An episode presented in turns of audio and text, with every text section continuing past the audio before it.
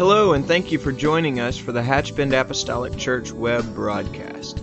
In our society today, some, and yes, sadly, maybe even most, question the value of preaching in their lives.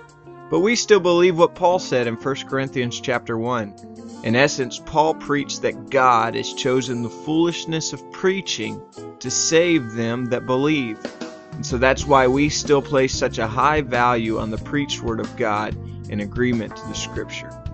And so now I'd like to thank you again for joining us for a message from the pulpit of Hatch Bend Apostolic Church. Great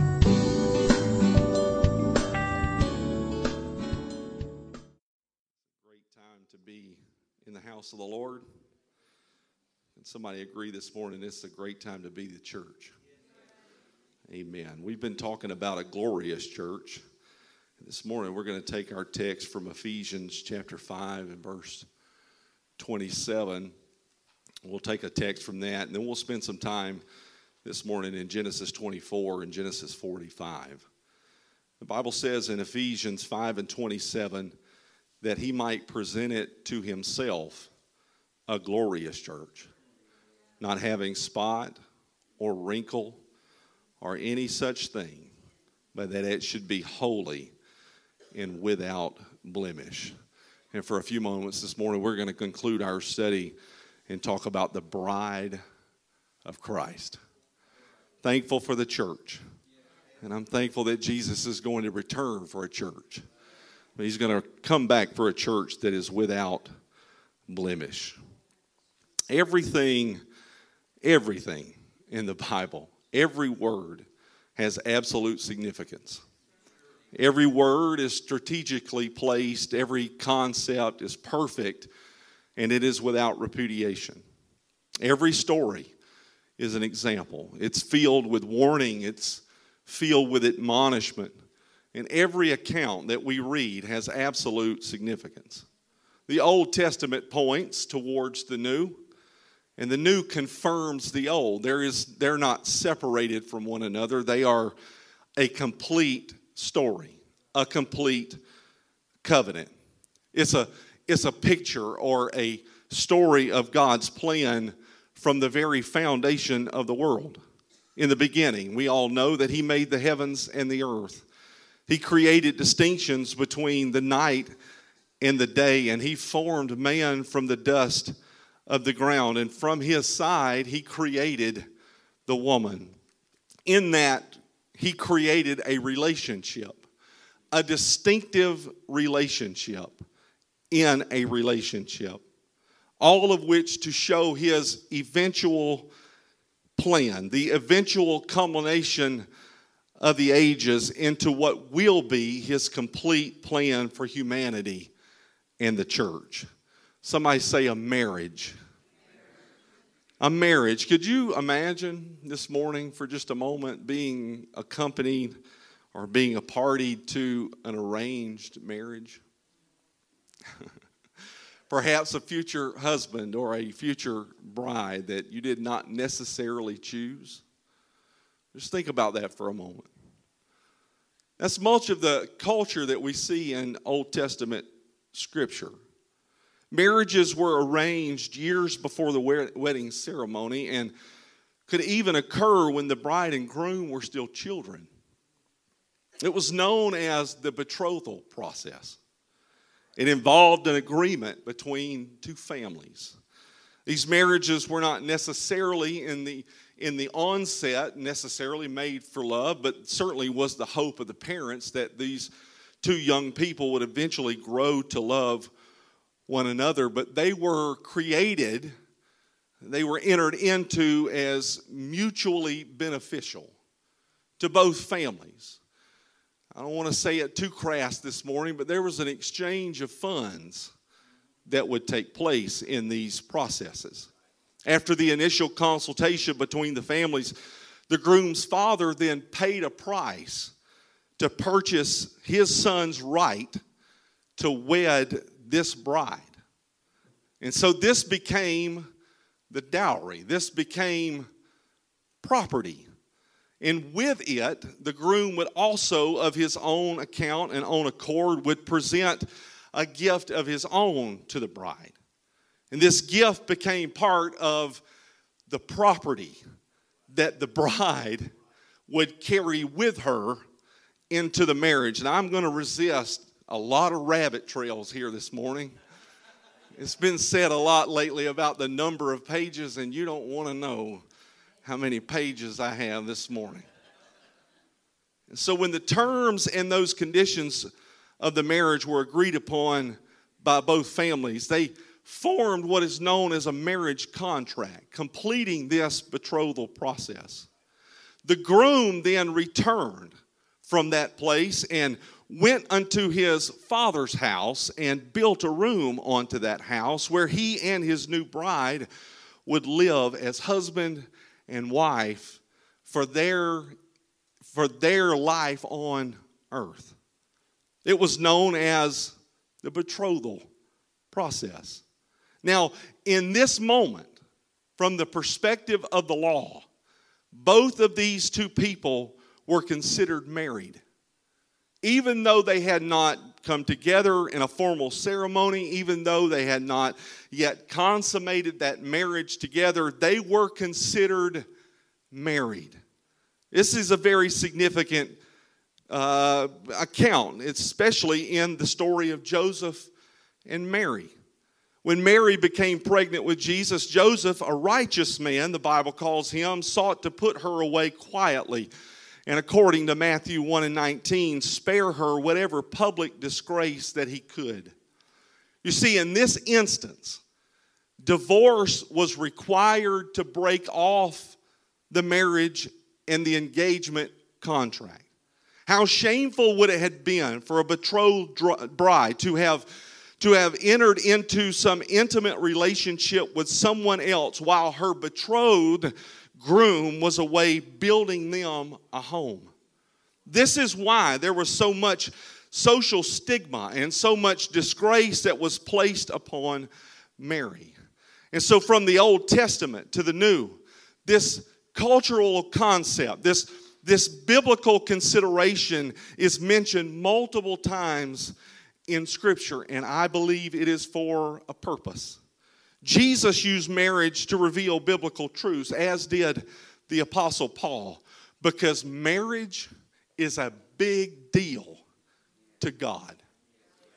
It is a big deal to Him. He created it, He instituted it, and as human beings, He requires us to respect it just as He respects it. To understand biblical marriage this morning will allow us to understand God's ultimate plan for the church. And so, with that, let's take another look at one such marriage Genesis 24 1 through 8.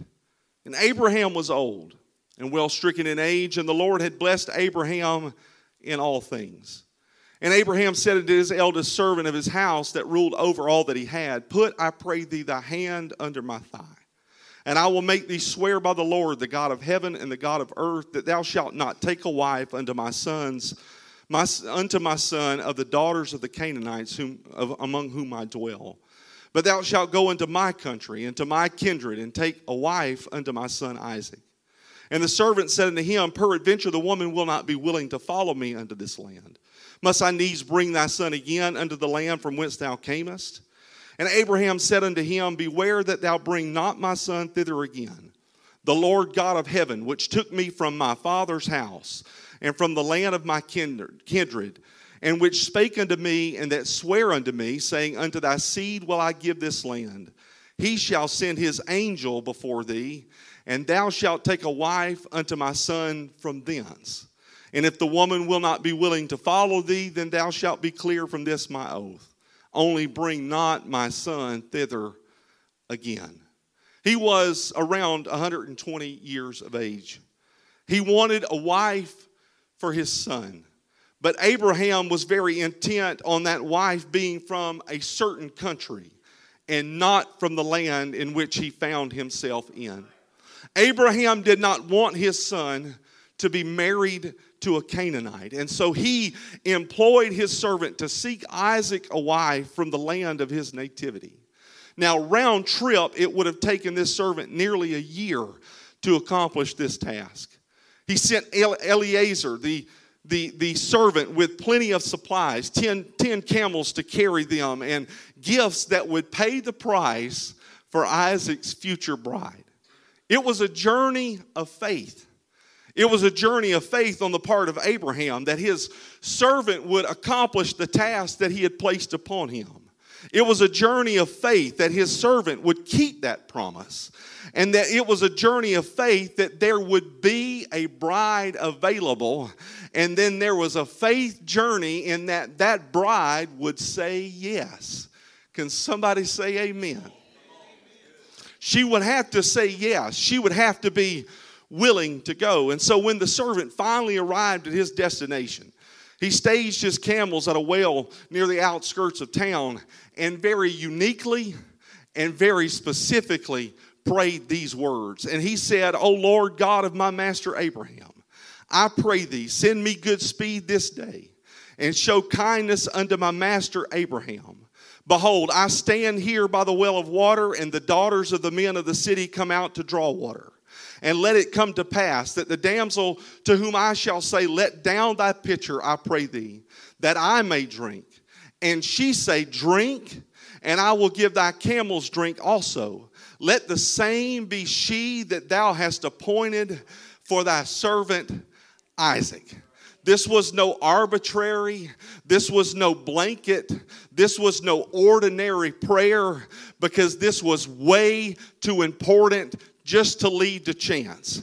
This was so much more important than anything that he had ever done.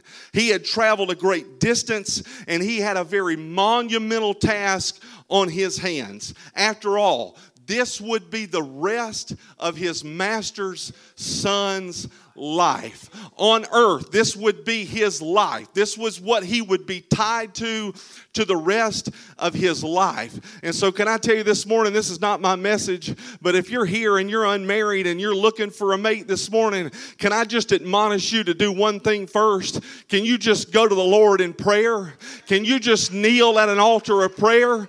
Pray about them, pray for them before you even know them, and by all means, let God do the choosing because, after all, this will be your life It's for life.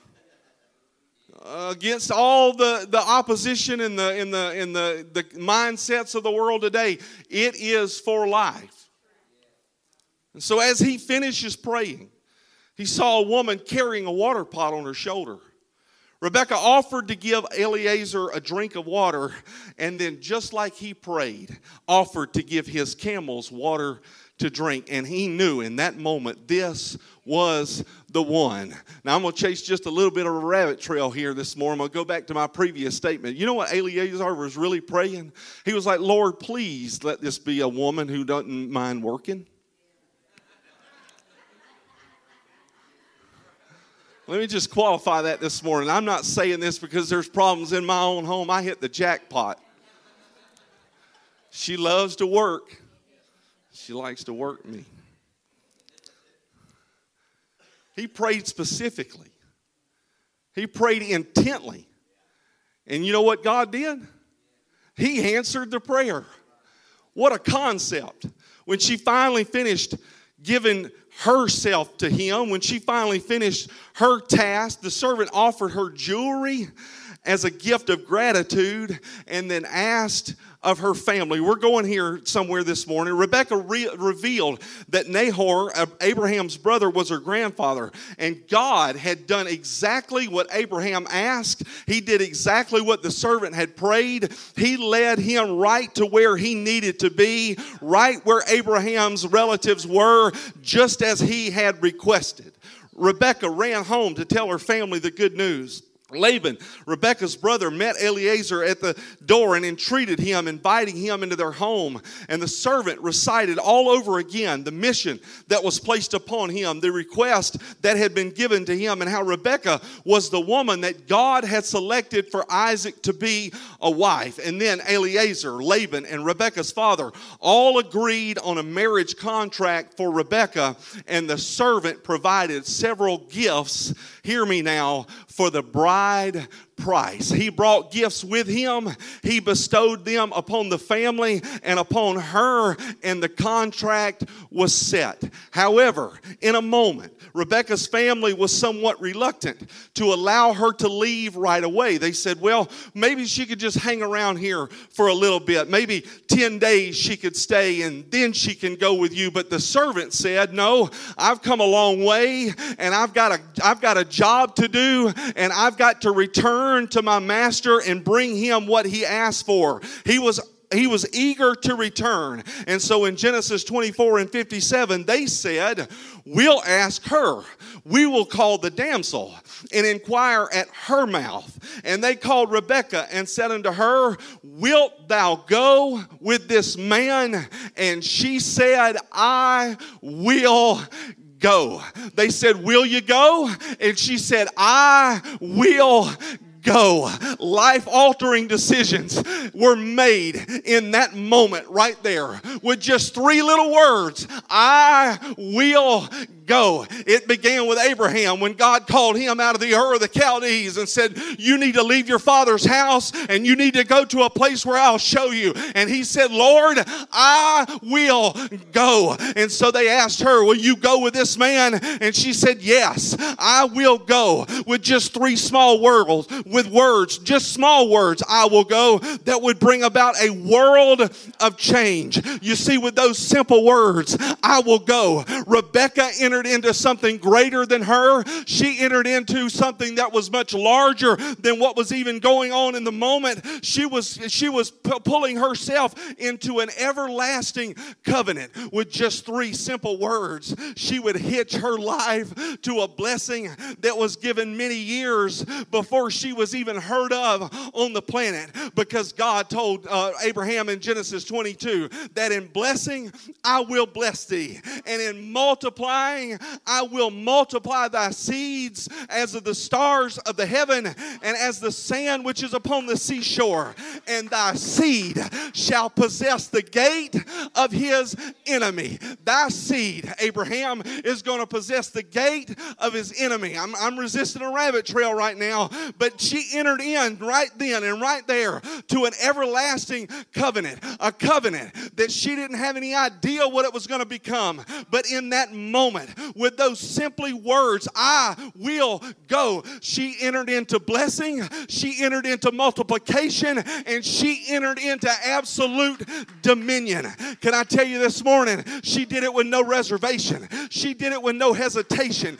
There was no stammer in her speech and no stutter in her step. They asked the question, and immediately we see an answer Will you go? I will go. For all we know, she never saw her immediate family again. That doesn't mean that she didn't love them or care for them, but she was not willing to allow anything to hinder her from walking into the plan and the purpose. I wish somebody would hear me here this morning. She was not willing that anything temporal would hold her back from an everlasting covenant. She was willing to step out of her familiarity. She was willing to step out in the unknown. The unknown, yes. They don't know what's going on. They don't know where she's going necessarily, but she was willing to step out into the unknown with God nonetheless. Can I tell you here this morning the call to leave behind and what is familiar and to follow God is a common plan and a common theme in Scripture. It is not foreign to us. God is calling us right here and right now to step out of familiar places, to step out into the unknown, to step out into what He's calling us to be and what He's calling us to do. But we reluctantly are looking at the situation and we're saying, but we like the familiar. We like the familiar because familiarity always brings some, and even false sometimes, a sense of safety and security. You see, familiar feels warm and fuzzy. Familiar feels right because somehow we think we know what we can expect in the familiar. And so that helps us to feel comfortable. That helps us to kind of sink back into a position of comfortability. But what we don't know is we really don't know what comes next. Even in the familiar, we don't know what's coming next. And so God is just saying, why don't you just step out? Why don't you just give in? Why don't you just heed my word and do what I've called you to do? The unknown brings apprehension, the unknown brings a sense of hesitation. The unknown is scary, yes, because we simply don't know. I don't have any doubt here this morning that Rebecca, you're talking about some, some man that just showed up out of nowhere and said, God told me to take you into this other country to meet a man who you're going to spend the rest of your life with. For, for all intent and purposes, you will never return to this place again. So, did she have apprehensions? We can't look at this and think she didn't. She absolutely must have. Perhaps even fear of the unknown. But even so, above the fear, above the apprehension, above the circumstances that might hold her back, she had faith that God would bring about his plan in her life. That his word and his will would make a way and hear me this, this morning, folks, that, irrespective of some opinions, that is faith. Faith is not the absence of fear. Faith is not the absence of trepidation. Faith is not, I don't even believe that faith is blind because really having faith, faith is seeing that there are obstacles in our way. Faith is seeing and understanding that there are unknown aspects of our future. But faith is knowing that there are natural circumstances that may seriously cause fear and trepidation in our heart and in our mind. But faith is rising up in the face of that and saying, I will go. I will trust God in the face of everything that's trying to come against me, whether it's family or whether it's friends, whether it's a job, whether it's money. It doesn't matter what it is. I'm going to do what God has called me to do. Faith is trusting in the plan of God in the face of all of that. Faith is stepping out of the comfortable. Faith is stepping into the unknown and following God with a whole and willing heart. And that is faith. And we can take solace here this morning to know that we don't have some high and lofty God who is just asking us to do this while he has no clue. We know that He knows. We know that He knows every thought and intent of our heart. But knowing is not necessarily experiencing.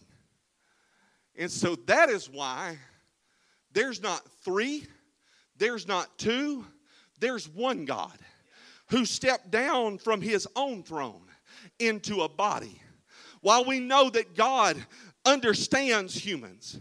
He could not fully experience humanity without living as a human. Through the incarnation, that infinite became finite. He stepped down from divinity into a flesh and blood body and experienced all the same emotions that we experience. He walked into the unknown, he walked into humanity, and he walked into a human world. And now he's calling us to walk in this world with him by his spirit. Can I just pause here and tell somebody something this morning? If you have some sort of fear or some sort of trepidation of stepping out with God and you need the baptism of the Holy Ghost, there's nothing to fear. Why don't you just lift your hands right now? You can have you can have that gift right now and God can fill you with his spirit and you can walk with him. He's calling us to walk with him. Jesus came to, re- to reach and to restore a relationship with humanity and to call out of it a bride. In the story of Abraham in his search for his bride, his son Isaac, we are provided a type of what was to come. In that Jesus himself is looking for a bride. Only God did not send a secondary person to locate his, his, his bride, he did it himself. In Revelation 19 and 7, we see a glimpse of the culmination of that search. The Bible says, And I heard, as it were, the voice of, great, of a great multitude and as the voice of many waters, and as the voice of mighty thundering, saying, Alleluia, for the Lord God omnipotent reigneth.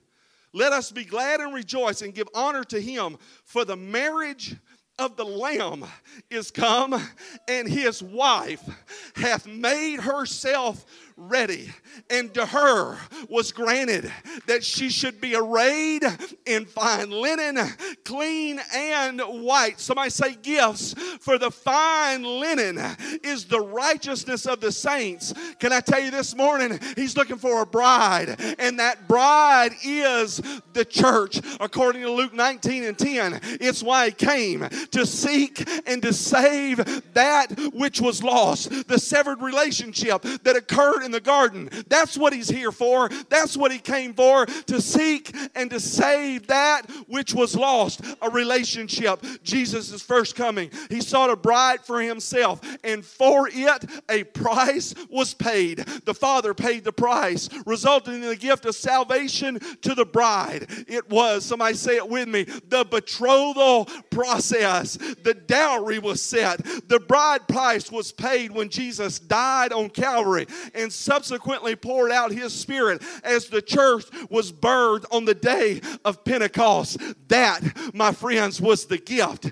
That was the gift that was bestowed upon the bride that she will carry with herself until that wedding day. The church is now His, it is married to Him, it belongs to Him. The wedding day is imminent, but the time, the day, and the hour, no man knows save the Father because Jesus is making preparations. He said, I go to prepare a place for you, and if I go and prepare a place for you, I will come again and receive you unto myself. In his first coming, he was searching for a bride and he paid the price. But in his second coming, he's going to celebrate his marriage banquet with that bride as they come together to abide with one another forever, forever, forever, for eternity. So, can I say it again? It ought to be apparently clear this morning that Jesus, that God, it's, it's important that marriage is important to God. It's what he used multiple times in Scripture to reveal his plan for humanity. He displayed his love towards us by the natural institution of marriage. Christian marriage is certainly not necessary, mind you, to faithfully serve God. That is to say, that one does not have to be married in order to live for God, but biblical marriage, hear me now, but biblical marriage or the concept of faithfulness is required. We can adequately show the love of God to the world around us through our Christian marriage, if we are married, by loving one another, men loving their wives as Christ loved the church, wives faithfully following their own husbands as the church follows Christ. In addition, hear me, if those who are not married physically, they can show the love of God to the world around them by the concepts of biblical marriage, that they are faithfully connected and adhering to the Word of God and living a life that is countercultural to what is being lived around them. To simply be the church, to simply be the church, and to always hold the church in high esteem. We'll slow down here for a minute on purpose. Always hold the church in high esteem because it's God's church. She's His. Can I say it like we say it in Hatch Bend? Don't badmouth the church. Don't badmouth the church.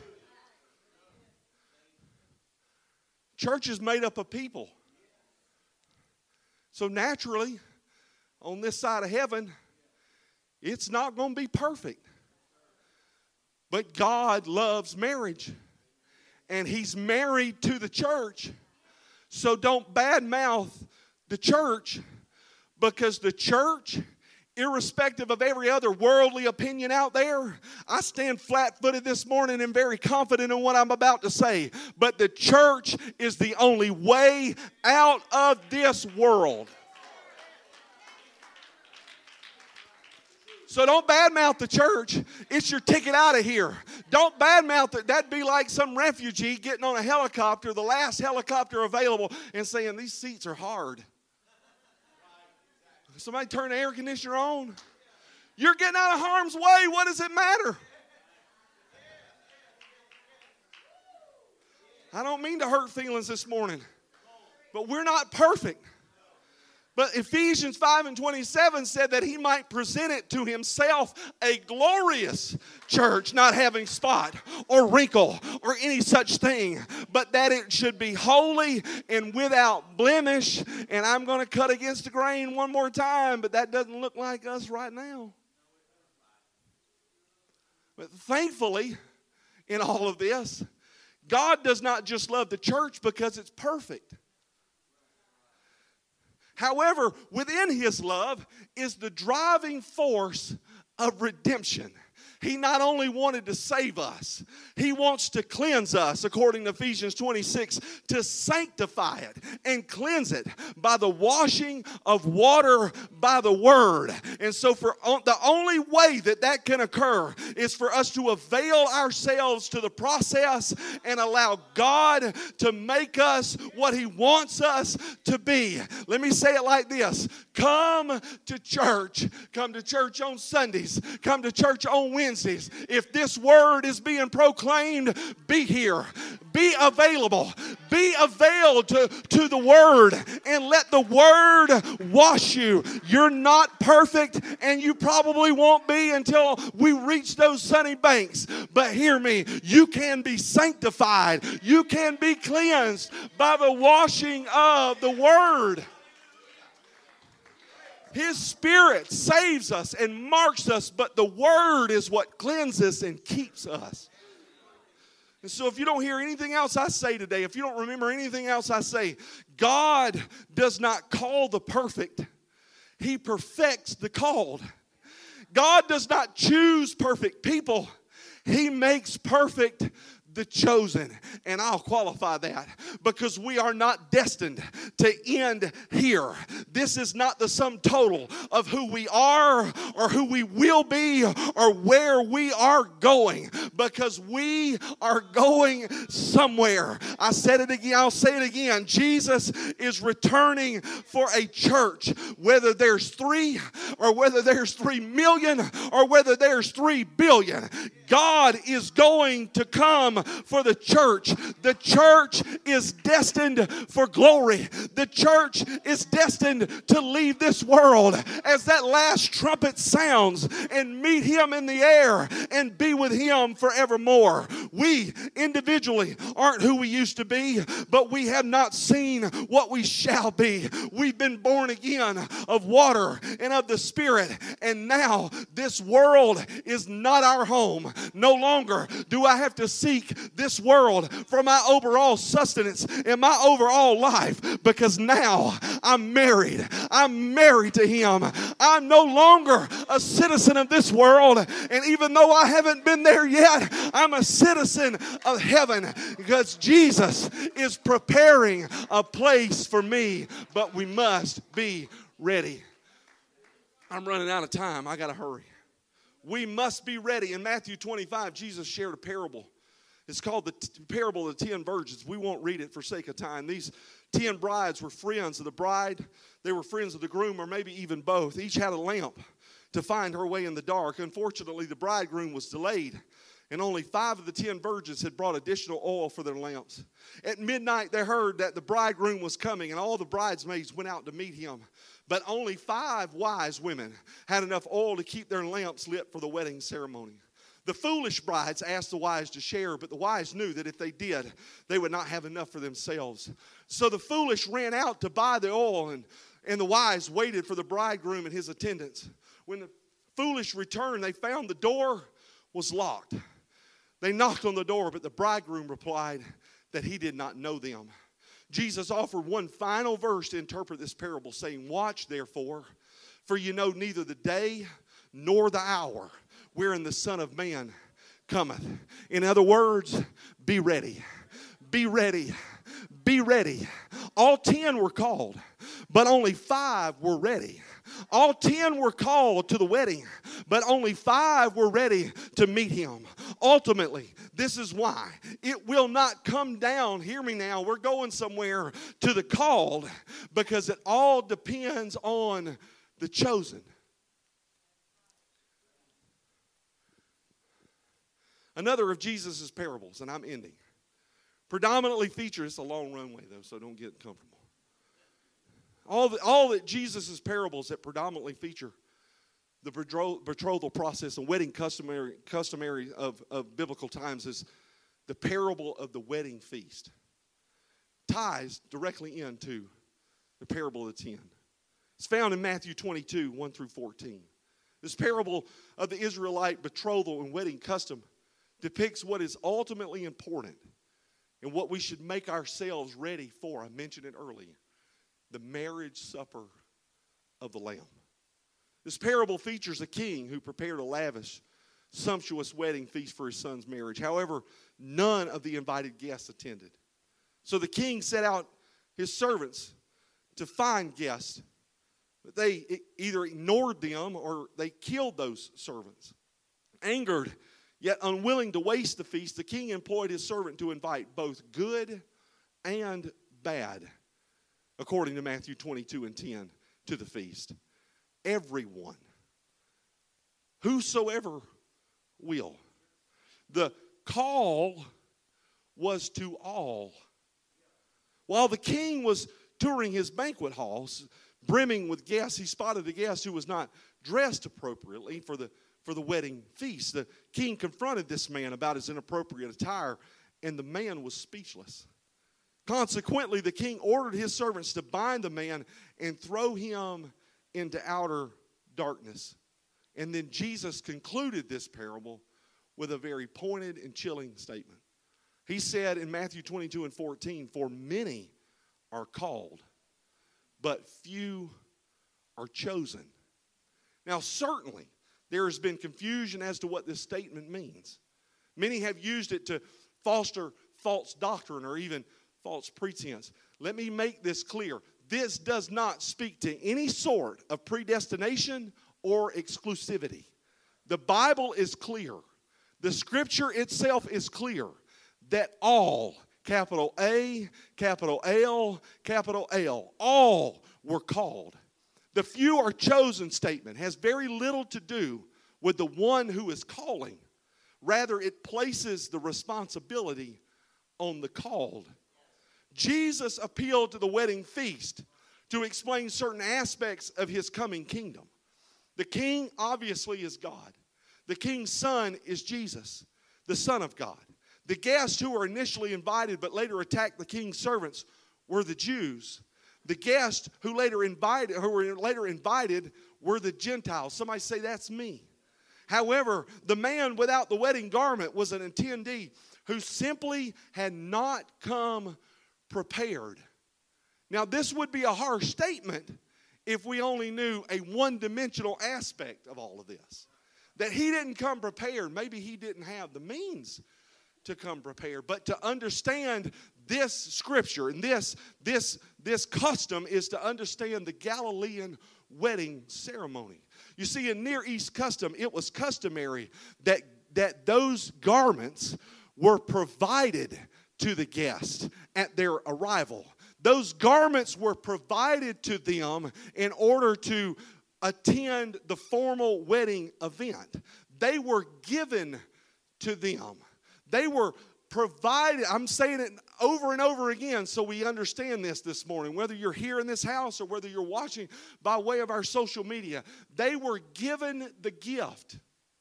This man simply chose not to wear it. He simply chose not to wear the garment, yet he attempted to attend the feast and the wedding anyway. Can I say it like this? He did it on his own terms. He said, I will just do what I want to do, and I'll still be able to enjoy the overflow of the wedding feast. Jesus demonstrated that both bad and the good will be coming to the banquet. That is represented by the statement, many are called. However, those who came prepared for the son's wedding, even though they were not originally invited, it is those who were prepared because what was given to them, they decided.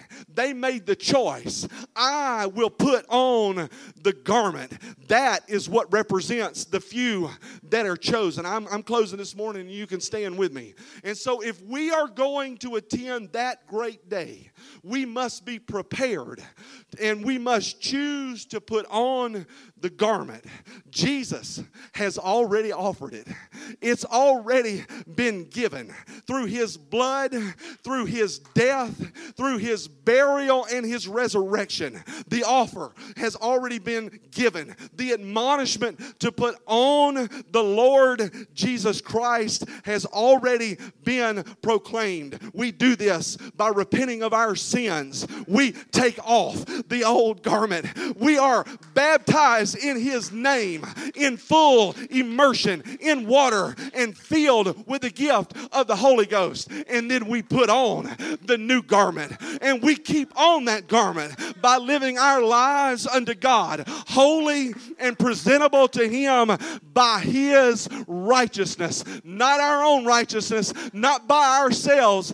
That's the gift. His Spirit, His Word, His death, burial, and resurrection, and His righteousness righteousness. And so we don't have to do this on our own. We can take off our old man and we can put on the Lord Jesus Christ. And in that day, when we will finally be with the one who paid the price for us, who built a home for us, and who returned for us, we shall so ever be with the Lord. Let me tell you something this morning, folks. We're a part of something great. We're a part of something great this morning, and we're a part of something that is designed and destined for greatness. It is a glorious church. It is a glorious church that is built upon the apostles, the prophets, and the revelation of Jesus Christ. And you remember that earlier statement, and the gates of hell, this seed will possess the gate of his enemy. That's why Jesus said, and the gates of hell shall not prevail against it. It's a glorious church that's built for a purpose to reveal Jesus to the world around it. It's a glorious church that is dynamic and it is moving forward, and nothing by any means can stop it because it is a glorious church that is a glorious bride that will be presented to her betrothed without spot or wrinkle or blemish or any such thing. And if you want it this morning, you can be a part of it. And if you're already a part of it, you ought to lift up your hands and rejoice because we're going somewhere on that great getting up morning when that last trumpet sounds and that voice goes out and he calls his family home. We will be with the Lord forever and forever and forever. Come on, why don't you lift your voice one more time and rejoice? Rejoice, rejoice. And again, I say rejoice, for we are called, we are chosen, we are His, we belong to Him, we are married to Him, and we don't want to sever that contract here this morning because we're going somewhere in Jesus' name. Come on, clap your hands one more time to the Lord.